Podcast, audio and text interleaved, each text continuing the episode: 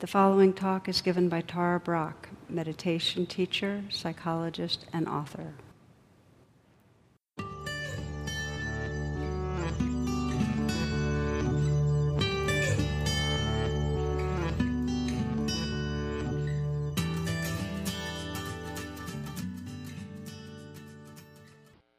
Good evening and namaste.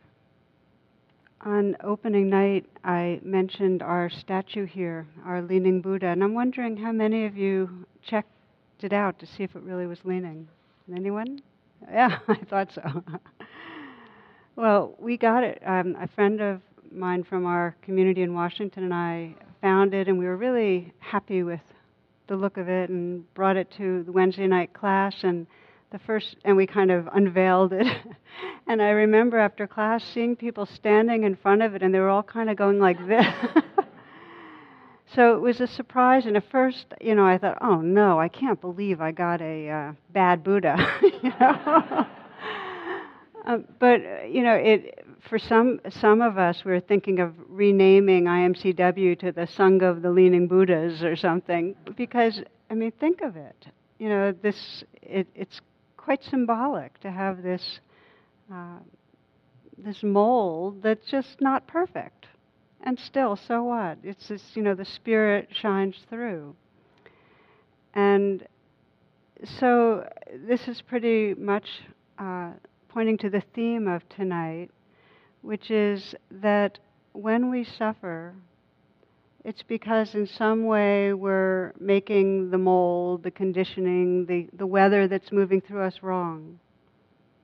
That we've got in our body and in our mind a sense that I shouldn't be like this and life shouldn't be like this. In other words, it's, not, it's described as we're kind of at war with reality. It's not okay the way it is. I remember in uh, the Washington Post offers these awards for different T-shirt titles, and one year was the the T-shirt of the year was "I have occasional delusions of adequacy." and there's this cartoon with a dog at the psychiatrist's office, and he's saying, "It's always good dog this and good dog that. Is it ever great dog?" You know. so you get the idea. So there's this sense of something's wrong. I was very moved some years ago, a story that um, Sylvia Boorstein shared about the power of the practice of metta, of being able to see past the mask and see the goodness. And she described uh, the experience of a young man named Phil, a Buddhist practitioner who was in the streets of New York, and he was accosted by someone, by a mugger, and uh, this disheveled man, scraggly beard, etc. And Phil gave him six hundred dollars that was in his wallet, but the mugger was shaking his his gun, and he was obviously really a distraught guy, kind of dazed and high on some drug or whatever. And he demanded more. He said, "I'm going to shoot you." And and Phil said, "No, no, no, wait, don't shoot. Here's my watch." And he gave him a really nice watch. He said, It's an expensive one. Guy's still really disoriented and he's still shaking his gun, saying, I'm going to shoot you. So Phil mustered up all the loving kindness he, he could. He said, Look, you did really good. You got, the, you got $600. You got a really expensive watch. You did really good. And the guy kind of put his arms down and said, I did good. And he just kind of walked off half dazed. He goes, I, I did good. I, I did good. I found that um, touching on a number of fronts. I think one of the greatest gifts we can ever offer each other is to, in some way, mirror back that goodness that's there. Because we forget. And we all need reminders. So just that power of reminding, but also the sense and and the, this mugger, you know, it's like he's an extreme leaning Buddha in the moment, but that deep down in him, he wanted to feel his goodness, how much it matters to us to trust uh, that there's some purity, goodness, consciousness, heart that there's some beauty in us. We all have that longing. And the longing comes from what's truly pure and good. It's kind of calling us home. So in Buddhism, there's a kind of perennial wisdom teaching that is that our, our Buddha nature, that this, this loving awareness that lives through each of us, um, it is our essence, and it's no further from us than waves are from the ocean. It's here. And yet, we suffer because it's obscured. We suffer because we fixate on the particular shape of a particular pattern of waves that we call self. And we forget that uh, luminous, wakeful, tender spirit. We forget. I think sometimes some of the most basic truths are the ones we forget most regularly. And one of them is if we can't love the life that's here, we're not going to be able to embrace others in our world. It just doesn't happen that way. The Buddha said the moment you see how important it is to love yourself, you will stop making others suffer. So I, I'm titling tonight's talk Loving Ourselves into Freedom. There's a, um, it's a kind of a lens of Dharma. Each night you've been getting in different ways how to bring rain. We've been using rain as a model, but it's really what rain is. Very, very fundamentally is these two wings of noticing and allowing, deepening that noticing, having the allowing turn to love.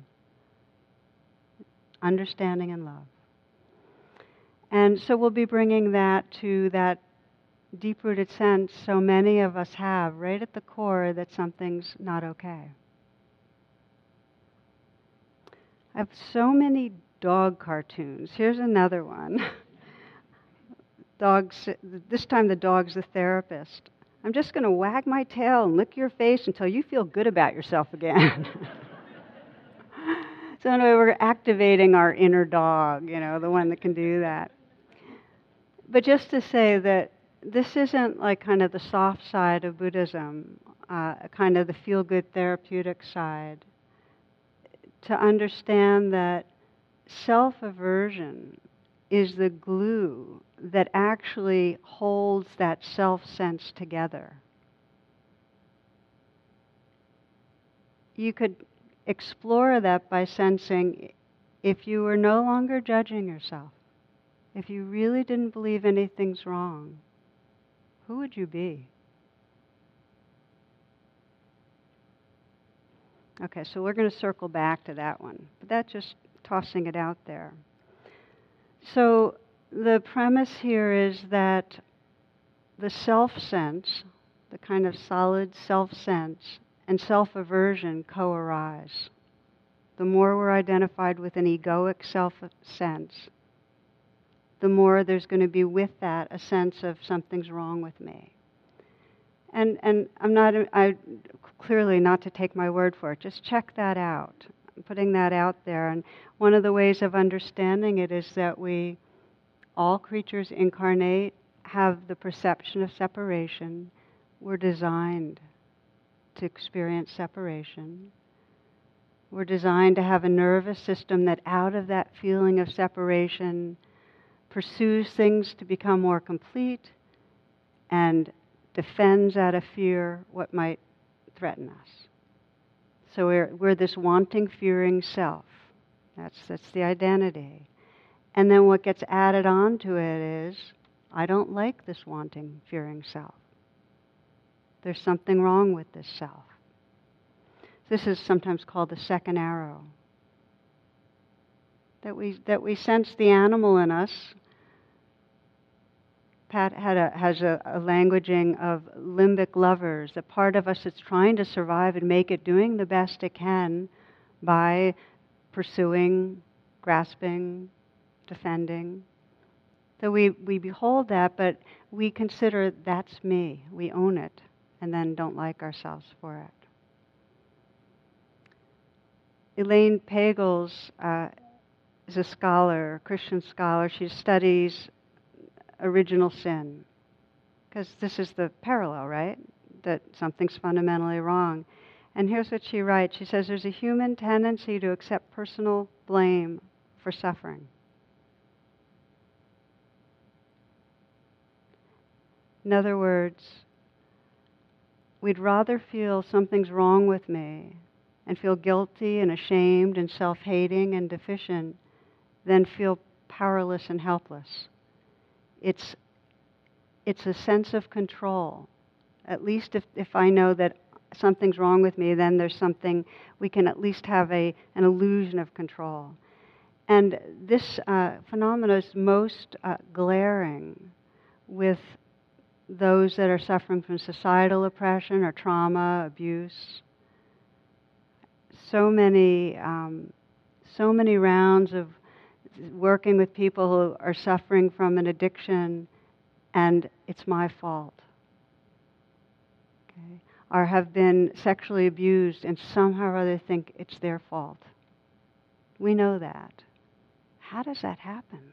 We own it. So, self aversion and self distrust are stronger in some people than others. The more that we've have unmet needs, the more we've been violated, the stronger it's going to be. You, we can see it so clearly with those that have been oppressed in a societal way, in a cultural way, those that deviate from the standards set by the culture. And this is most obvious when those in the non dominant categories non dominant race, sexual orientation, gender orientation. Society has its standards. People that are not part of the dominant culture get the message of, you're not good enough, you're not as good. And it comes over and over again. It's institutionalized, the message we don't always get that that's what's happening, but it's happening. I have a friend, black friend in medical school in the uh, middle northwest part of the country. He's way, way in the minority in the school, and then in the population, you barely see any African Americans in that area.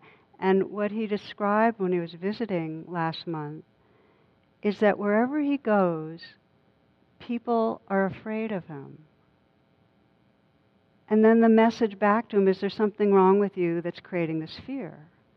And even though he's very, very um, aware of the whole, all the strata of racism, in his heart of hearts, it's exhausting to try to keep on trying to let people know, hey, I'm okay, I'm a good hearted person, I'm not going to hurt you.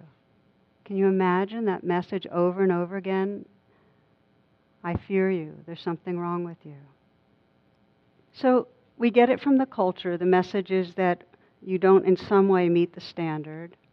But the family, for many of us, is the domain where we come to feel in some way something is wrong with me. And we get the message that you need to be different to be loved or respected. You need to be, you need to look different. You need to have a different type of intelligence. Don't be so needy.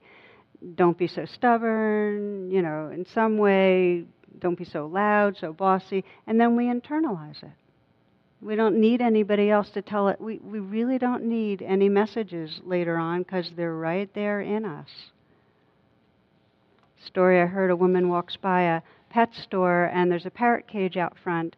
And right when she's just as she's walking right in front of the store, the parrot goes, Awk, awk, you're ugly and you're stupid. she goes, Ooh, that's strange. Well, the parrot must have heard that somewhere. Next day, she's walking to work, again, right past the same pet store, and once again, Awk, awk, you're ugly and you're stupid. So she, she she sees, looks inside. The owner's busy, but the next day when it happens again, she's angry. She goes inside and, and tells him, and he's abjectly apologetic. He says it will not happen again. He's going to do some training with the parrot, et cetera, et cetera. He really feels bad about it. So the next day, she takes deep breaths. She rounds the corner. She's walking in front of the store, and the parrot goes, "Awk, awk." You know.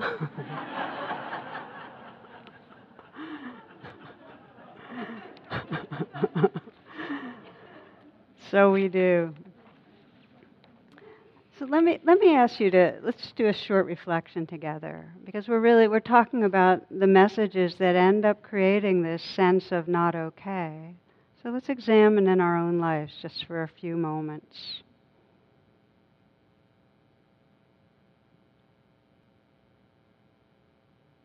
So as you pause, you might bring to mind a typical childhood scene with caregivers.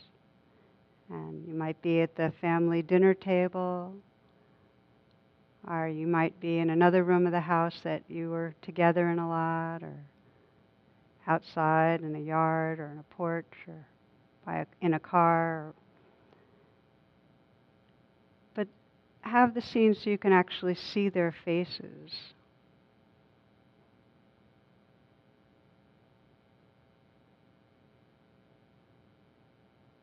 And if you could freeze the scene and just look at their face and sense, well, what's the message that you get from that face, from those eyes?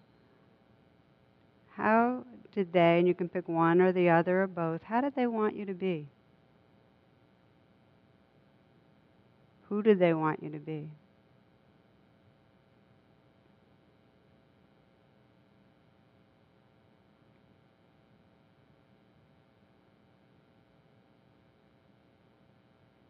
What were the standards, invisible or not invisible, that in some way they communicated?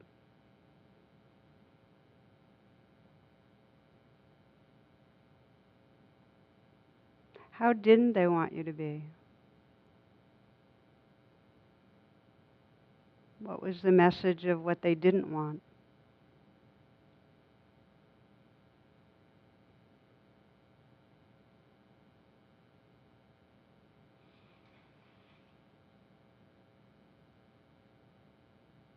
How much did they notice who you really were and are?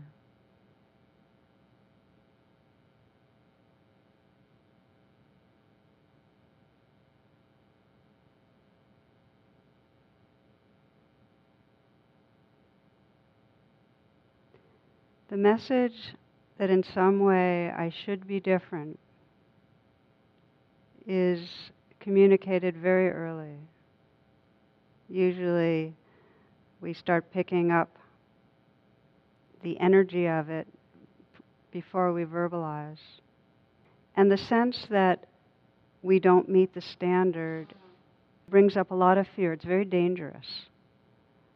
We are pack animals to not be okay, to whatever degree, to not fit in, to feel ignored, invisible, rejected, not seen, betrayed. That's life threatening. So, what that means is that our system has to do stuff to take care of itself. We have to, in some way, put on armor, get strategies to make it through. And so that's what we do. We, we all have a set of strategies to, in some way, try to prove that we are good and cover what seems bad. Covering our badness is, is, you know, really, really deep in our system. I mean, just think again original sin. There is an assumption in the primary religion that influence hearts and minds over the centuries of something's wrong. So we have to control our badness. We have to control our animal selves. You know. So we have strategies not to make mistakes. There's a, another story. There's a lot of stories of novices entering monasteries, but in this one, come to the monastery and all the monks are very, very diligently making copies of these ancient manuscripts and they're making copies and copies and copies. But what he sees is they're making their copies from copies, okay? They're not copying from an original manuscript. So he goes to the abbot and said, Well, if there was a mistake somewhere along the line, we'd be we'd be learning from manuscripts that were actually um, really misguiding. So the abbot said, You've got a really good point. So he went to the vaults way, way deep under the monastery to check out and see, you know, well, what about that original manuscript? What did it say?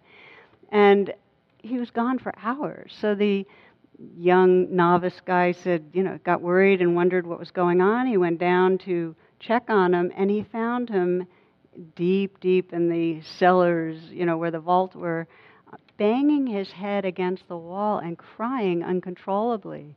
So the young guy said, Father, Father, what's wrong? What's wrong? And, and in a choking voice, he responded, The word was celebrate.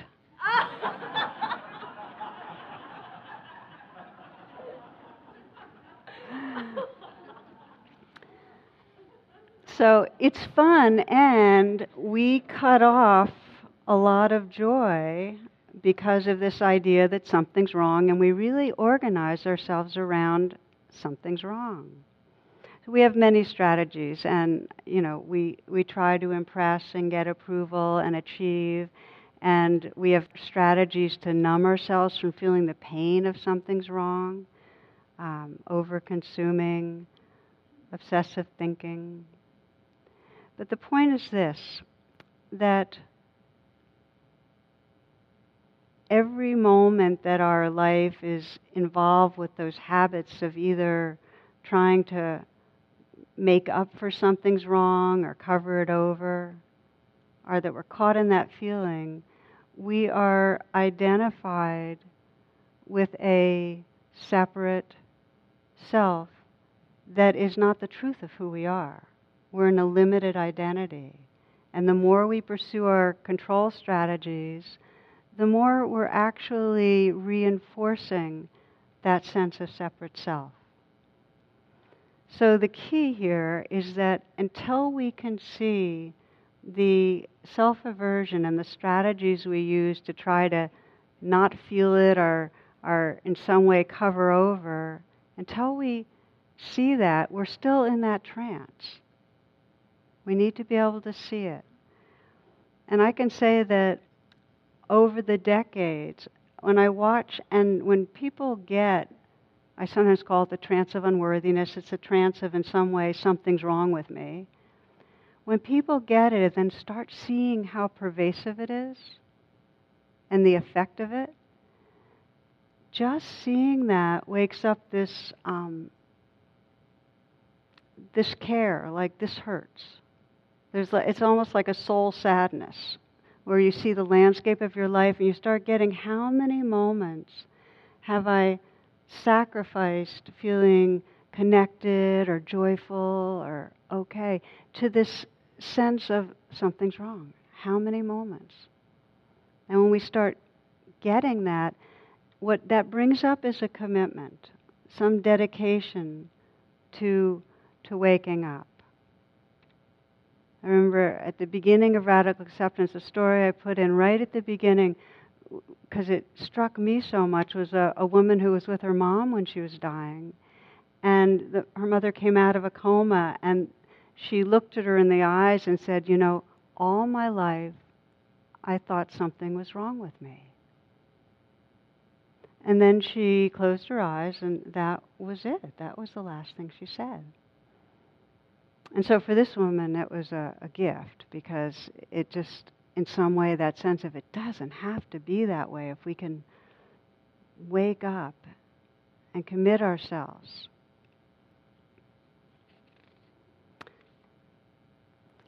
So these are this is the words of Sri Nisargadatta, who's uh, no longer alive and a, a great Indian teacher. He says, All you need is already within you, only you must approach yourself with reverence and love. Self condemnation and self distrust are grievous errors.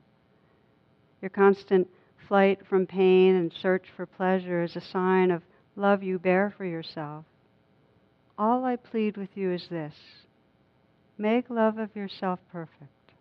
Deny yourself nothing, give yourself infinity and eternity, and discover that you do not need them. You are beyond. All I plead with you is this make love of yourself perfect. So let's just take a moment to unpack this because there's so much in that to me. I mean, first he's saying, you know, your flight from pain and your search for pleasure is a sign of love you bear for yourself. This thing we don't like about ourselves, the grasping and the aversion, and we so much don't like it, and it's it's just our more primitive survival systems playing out. But then he says, okay, so that's playing out. All I'm asking is up level that loving, evolve it, which we have the capacity to do. Our, our brains have the neurocircuitry to love from a place of really seeing our interconnectedness, of seeing past the mask, of deep compassion and empathy. We have that capacity. So he's saying, kind of up level, evolve that loving. And what does he mean by loving yourself? I mean, there are some Buddhists who would say, wait a minute, you know, loving yourself? Doesn't that like reaffirm a self. And in actual experience, any moment of feeling a sense of love, whether we're giving it or receiving it, softens and dissolves the edges of self. The solidity of self begins to loosen with any bit of loving. So, lo- to make love of yourself perfect means loving the life that's right here. You're not loving a narrative self, a story of self. You're loving this feeling of a clench. And you're loving this yearning. And you're loving this sense of wanting and clinging. Uh, you're just loving the different weather systems that come up. You're loving the leaning Buddha in whatever particular position.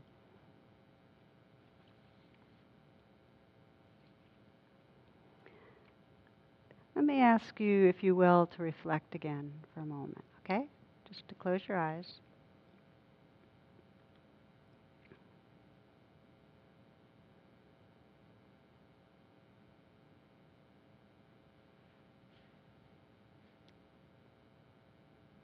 Krishnamurti says the most basic expression of love is paying attention. So we begin with that. And the invitation just for a few moments is to explore for yourself what it means. What does it mean to make love of yourself perfect in this moment?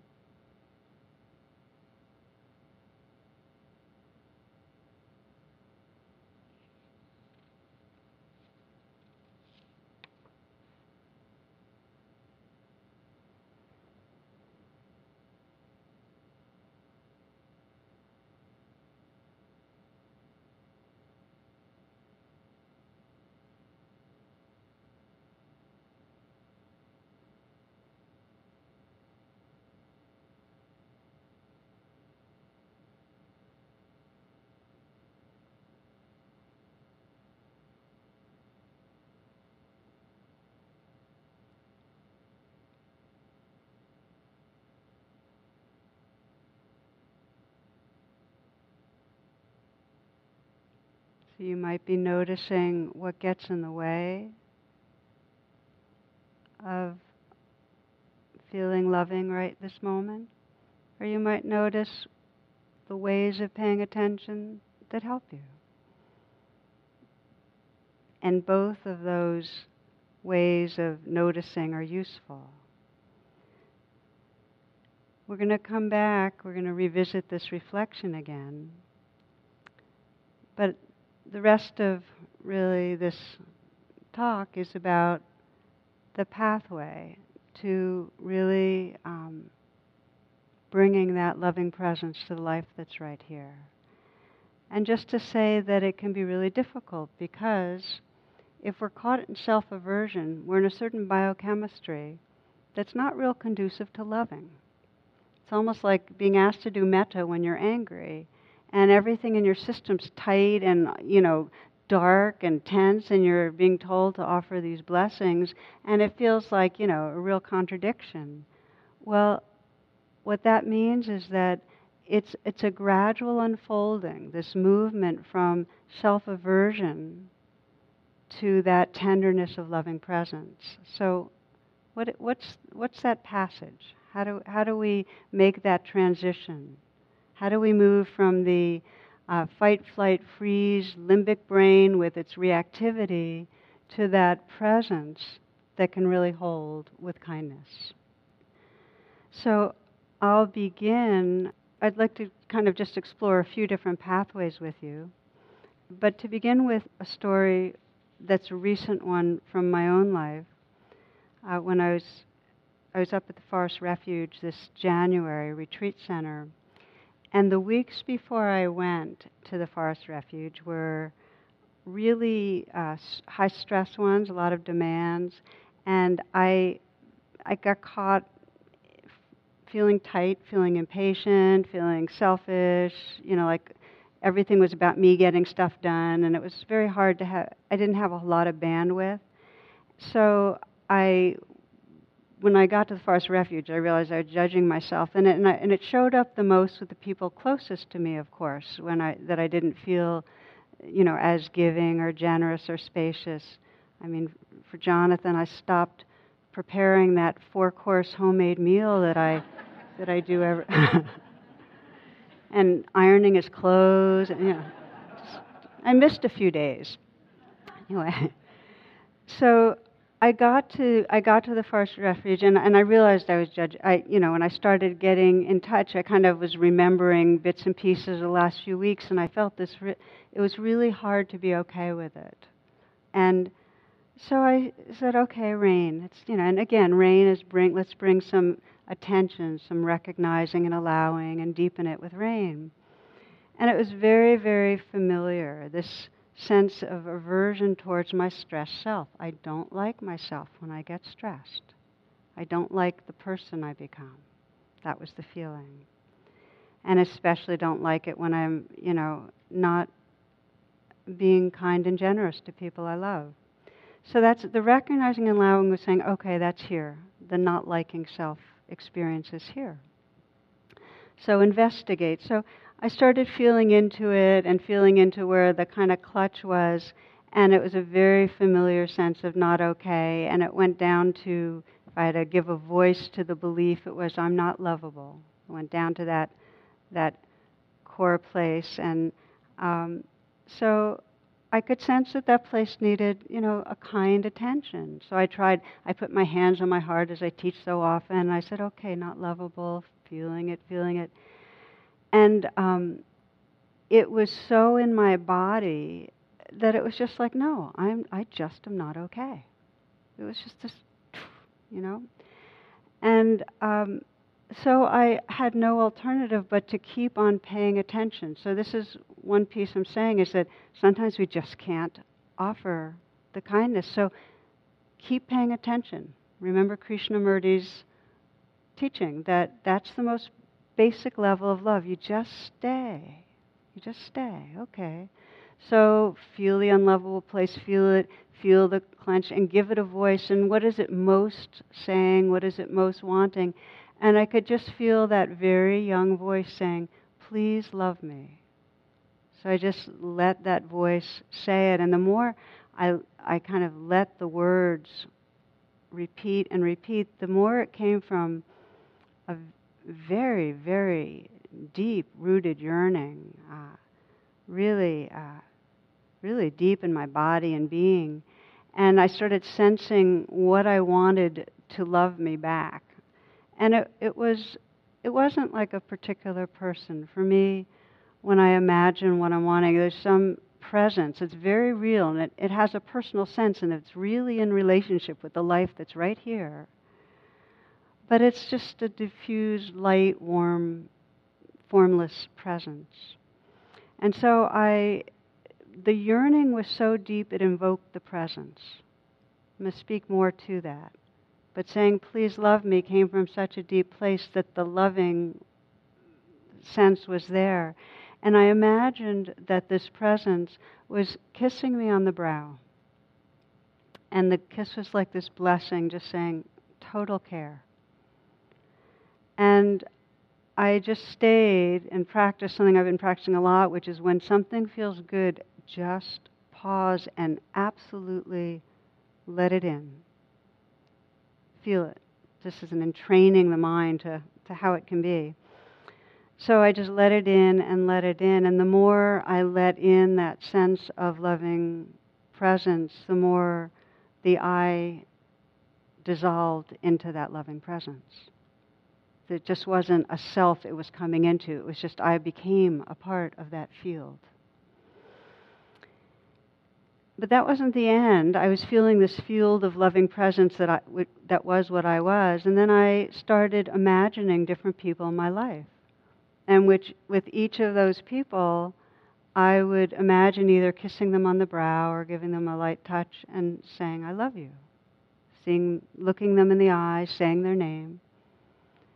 And I had never found a way of doing metta that so immediately catapulted my experience of separation into one of pure communion. So I started doing metta for the people I knew, and then I started, um, you know, then I was walking. I went to a meal, and I saw somebody passing by, and you know, an elderly man that we kept crossing paths, and I imagined, you know, kissing him on the brow and saying it, and it's like from then on, that person was like, we were really intimate for the rest of the retreat. So this became a kind of custom design metta for me. But what I want to say is that many, many rounds since then, the, the trance of unworthiness comes up for me a lot. I don't believe it so much. I don't stay in it so long. But the sense of not okay comes up. It's just a pattern that comes up. And so I do a much more light or quick rain. Oh, recognize it, let it be right there, feel where it is, and then I just imagine that that kiss on the brow, and then the N of rain is really resting in that field, getting familiar with that field, knowing that field of love is what we are. That's the end of rain. Now, I took time on this because these steps are kind of archetypal. They have they can do them in different order. I haven't run into somebody that particularly had a kiss on the brow, but I've had I've heard many variations. One friend here that I was with uh, in an individual meeting described how what she calls on and what, what emerges is a sense of her, her high self is like an angel enfolding her in its wings. Feeling, she could feel the, the, the, the very light touch on the face, really protected, really safe. Every one of us, because love is our essence, because the waves are no more distant from the ocean in any moment than we are from that loving presence, every one of us has the capacity to find a pathway to feeling that sense of loving the life that's here. But they take practice.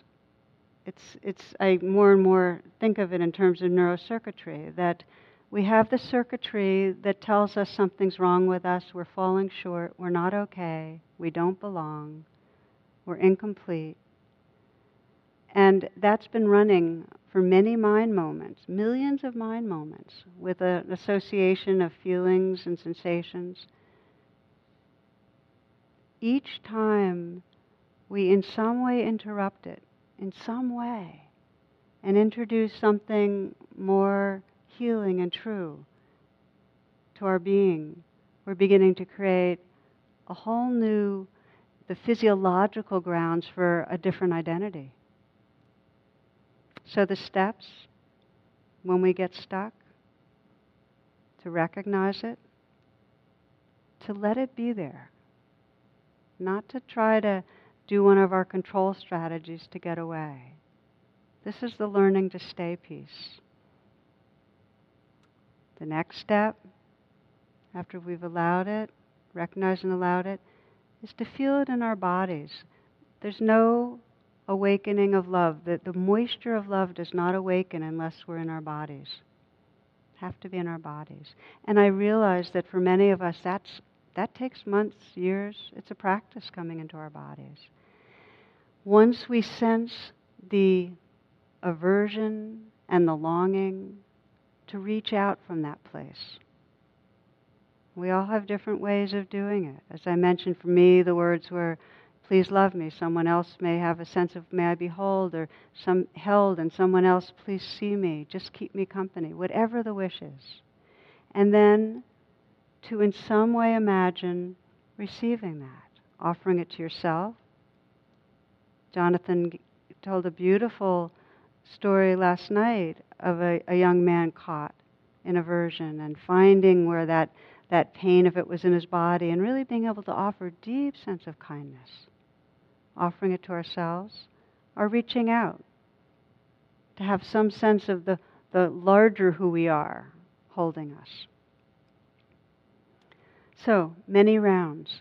And you may do it and might not be complete. You might not get to the full blown N of feeling totally in the ocean of loving presence. That's okay. It's really okay. Just keep, start again and feel it and allow it and be with it. Now, for some of us, the sense of violation, how we have caused harm, is so great that it's very hard to reach out. It's, it's really impossible to hold ourselves with forgiveness or kindness. And it's very hard to even sense some love coming into us.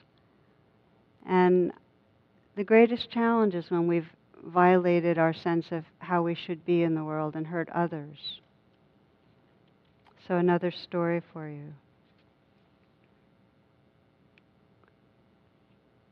This is a, a, man I was working with many years ago. He, he was a recovered alcoholic, and they got he got divorced when his son was pretty young. Still, he was still drinking, and he tried to maintain contact and offer support. And there was there was real estrangement, though, very very hard. His, his son felt, you know, allied with the mom, and he was pretty much on the outs.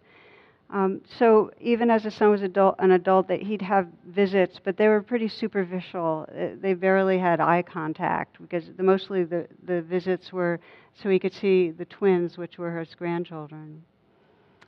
Um, but it became worse and worse for him because he felt so guilty and so unwanted and so unforgivable that, and he, he was starting to practice mindfulness, so he was actually getting in touch with it.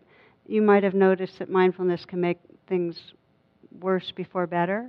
You know, okay, just just checking. So, and he, you know, I, I often teach about the the story of a man in the woods and seeing a dog under a tree and going to pet the dog, and the dog lurches at him all ferocious, and the guy gets really angry at the dog until he sees that the dog has its leg in a trap. And then he goes from feeling angry at the dog to, oh, you, you poor thing. Well, part of this practice of self compassion is really getting it that when we act in ways we don't like, our leg is in a trap.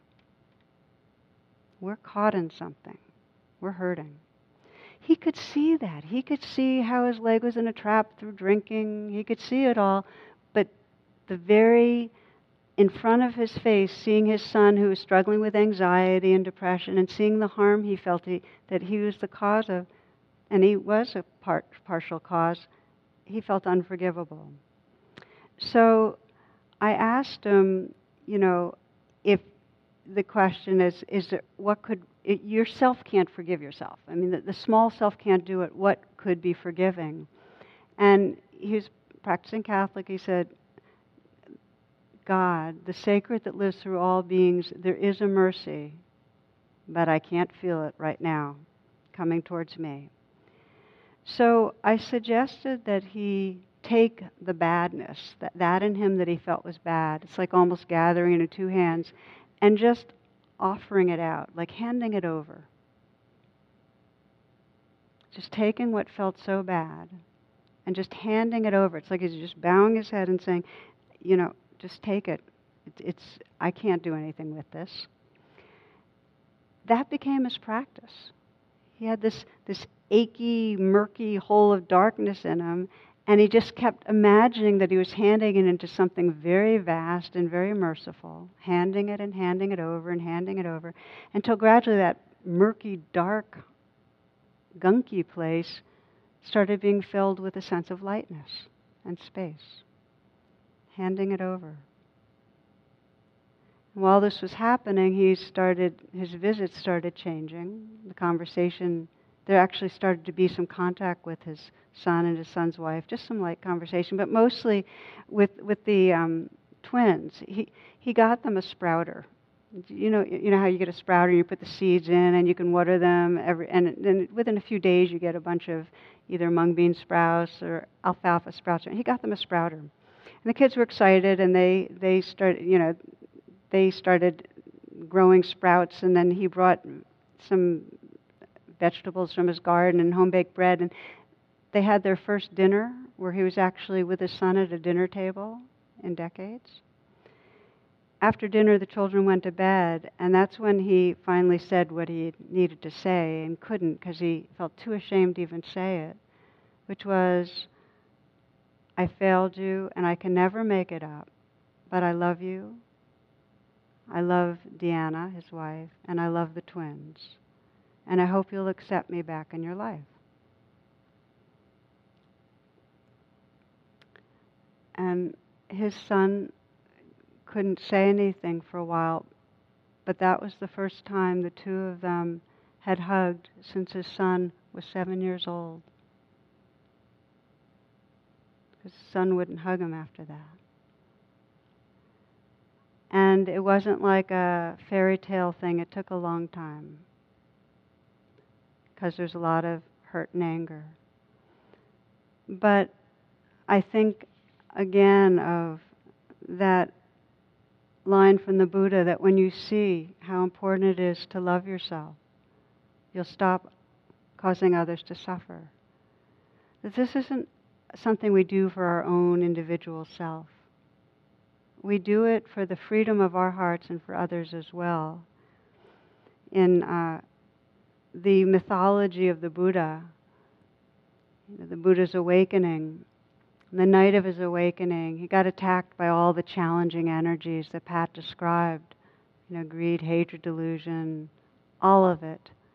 And he was pretty free by the time the morning star appeared, but not totally free.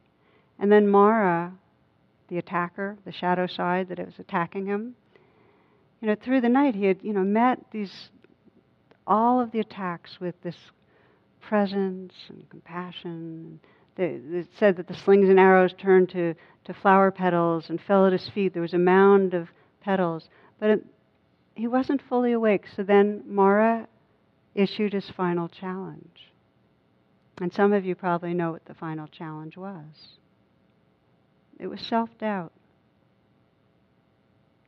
It's the hardest and the deepest to not trust ourselves. It's really hard. So when that happened, the Buddha did not try to do a meditation muscling into, you know, working with that one. He put his hand out and touched the ground. And he called on the earth goddess to bear witness to his goodness. And I feel like that's a really important gesture, and an important moment in the awakening story, because it wasn't like a self trying to, to prove that it that he could do it or prove Mara wrong or whatever, he reached out to a larger belonging. He reached out to the web of life to bear witness to his intrinsic goodness. And in those moments, as it says, you know, the heavens turned dark and there was lightning and thunder, and Mara receded. And it was in those moments that the Buddha truly became free.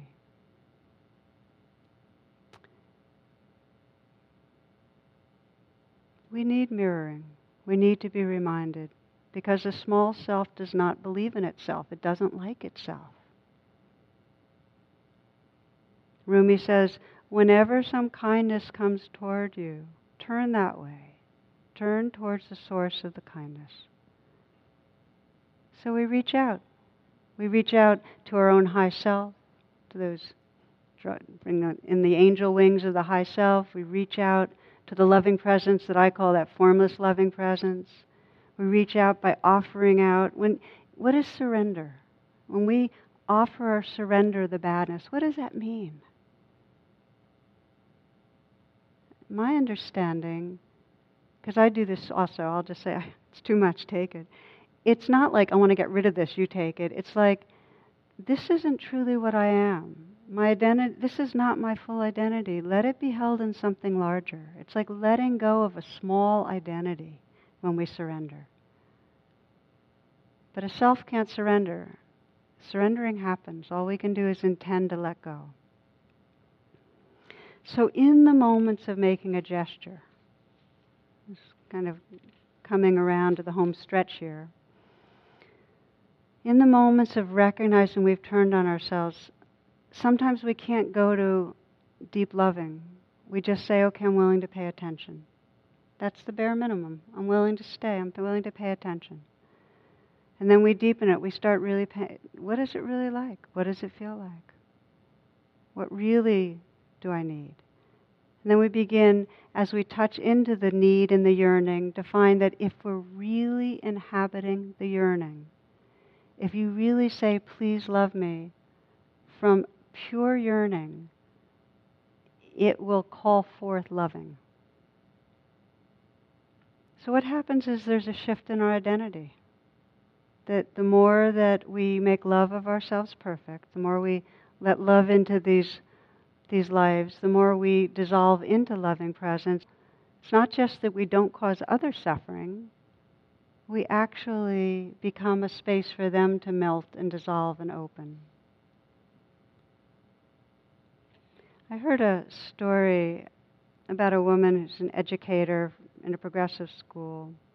And she was in a grocery store in California. And I'm going to read to you what her friend wrote. Her friend was with her and describing the incident. She said, As we snaked along the aisles, we became aware of a mother with a small boy moving in the opposite direction and meeting us head on in each aisle. The woman barely noticed us because she was so furious at her little boy, who seemed intent on pulling off items from the lower shelves. And as the mother became more and more frustrated, she started to yell at the child, and several aisles later had progressed to shaking him by the arm. At this point, my friend spoke up. A wonderful mother of three and founder of a progressive school, she had probably never once in her life treated any child so harshly. I expected my friend would give this woman a solid mother to mother talk about controlling herself and about the effect this behavior has on a child. Braced for a confrontation, I felt a spike in my already elevated adrenaline. Instead, my friend said, What a beautiful little boy. How old is he? The woman answered cautiously, He's three. My friend went on to comment about how curious he seemed and how her own three children were just like him in the grocery store, pulling things off shelves, so interested in all the wonderful colors and packages. He seemed so bright and intelligent, my friend said. The woman had the boy in her arms now by now, and a shy smile came upon her face. Gently brushing his hair out of his eyes, she said, Yes, he's very smart and curious, but sometimes he wears me out. My friend responded sympathetically, Yeah, they can do that. They're so full of energy. As we walked away, I heard mother speaking more kindly to the boy about getting home and cooking his dinner. We'll have your favorite, macaroni and cheese, she told him.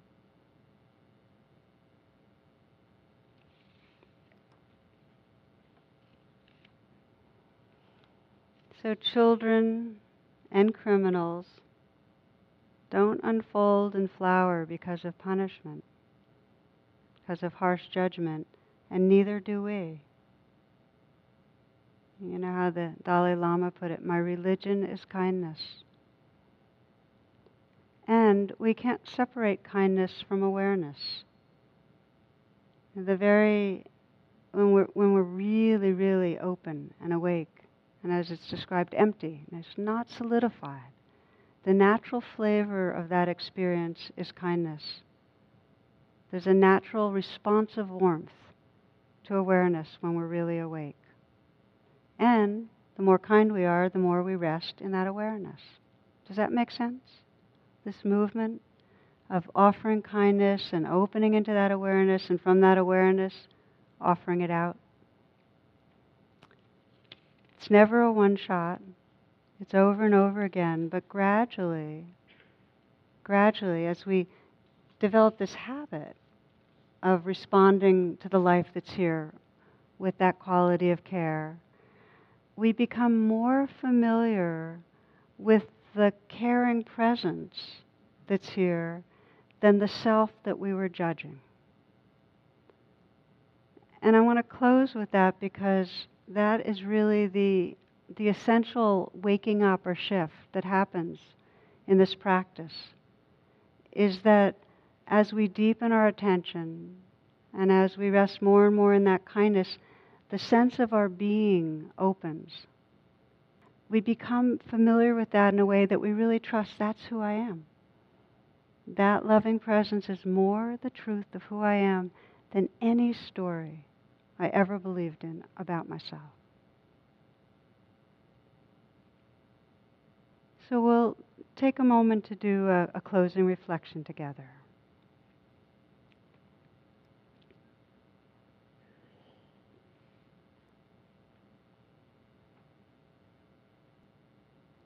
Let yourself be aware of the life inside you right now, noticing what's happening.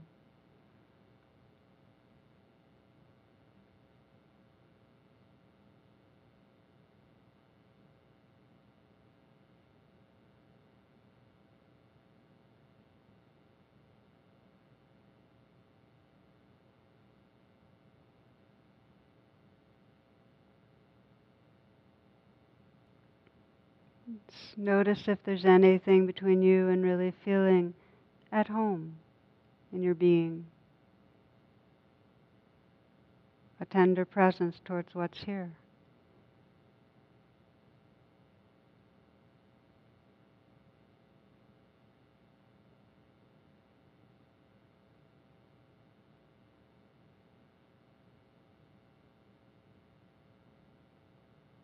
With whatever you notice, you might explore what it means right in this moment to make love of yourself perfect.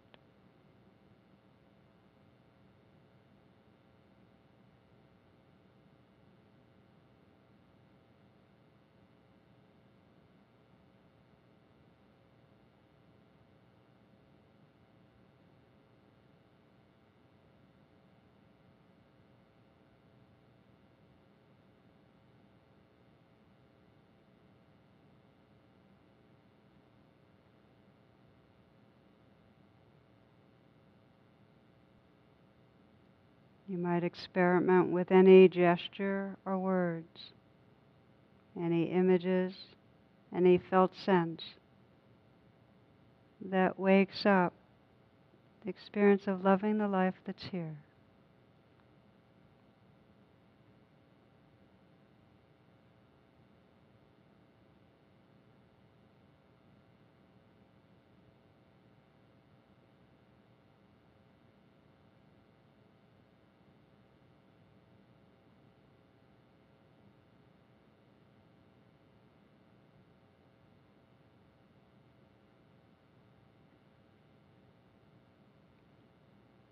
You might sense with your body and your heart who would you be if you didn't believe or feel that anything was wrong?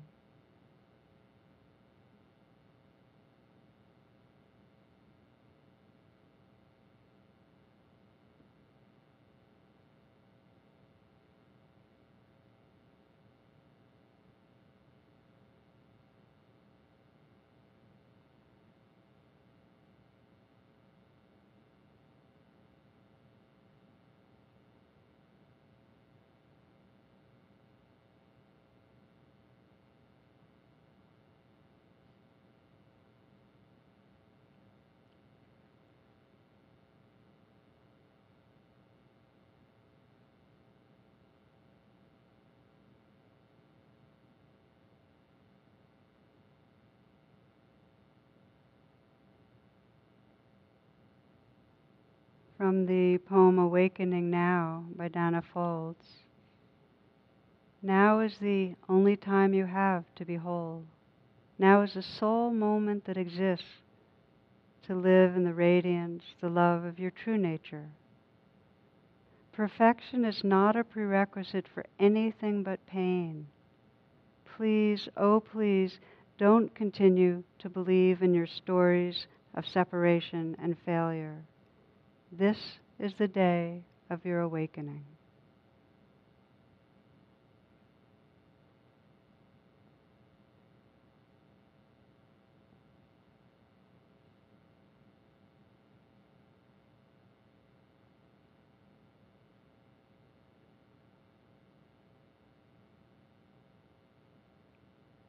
Namaste and thank you for your attention.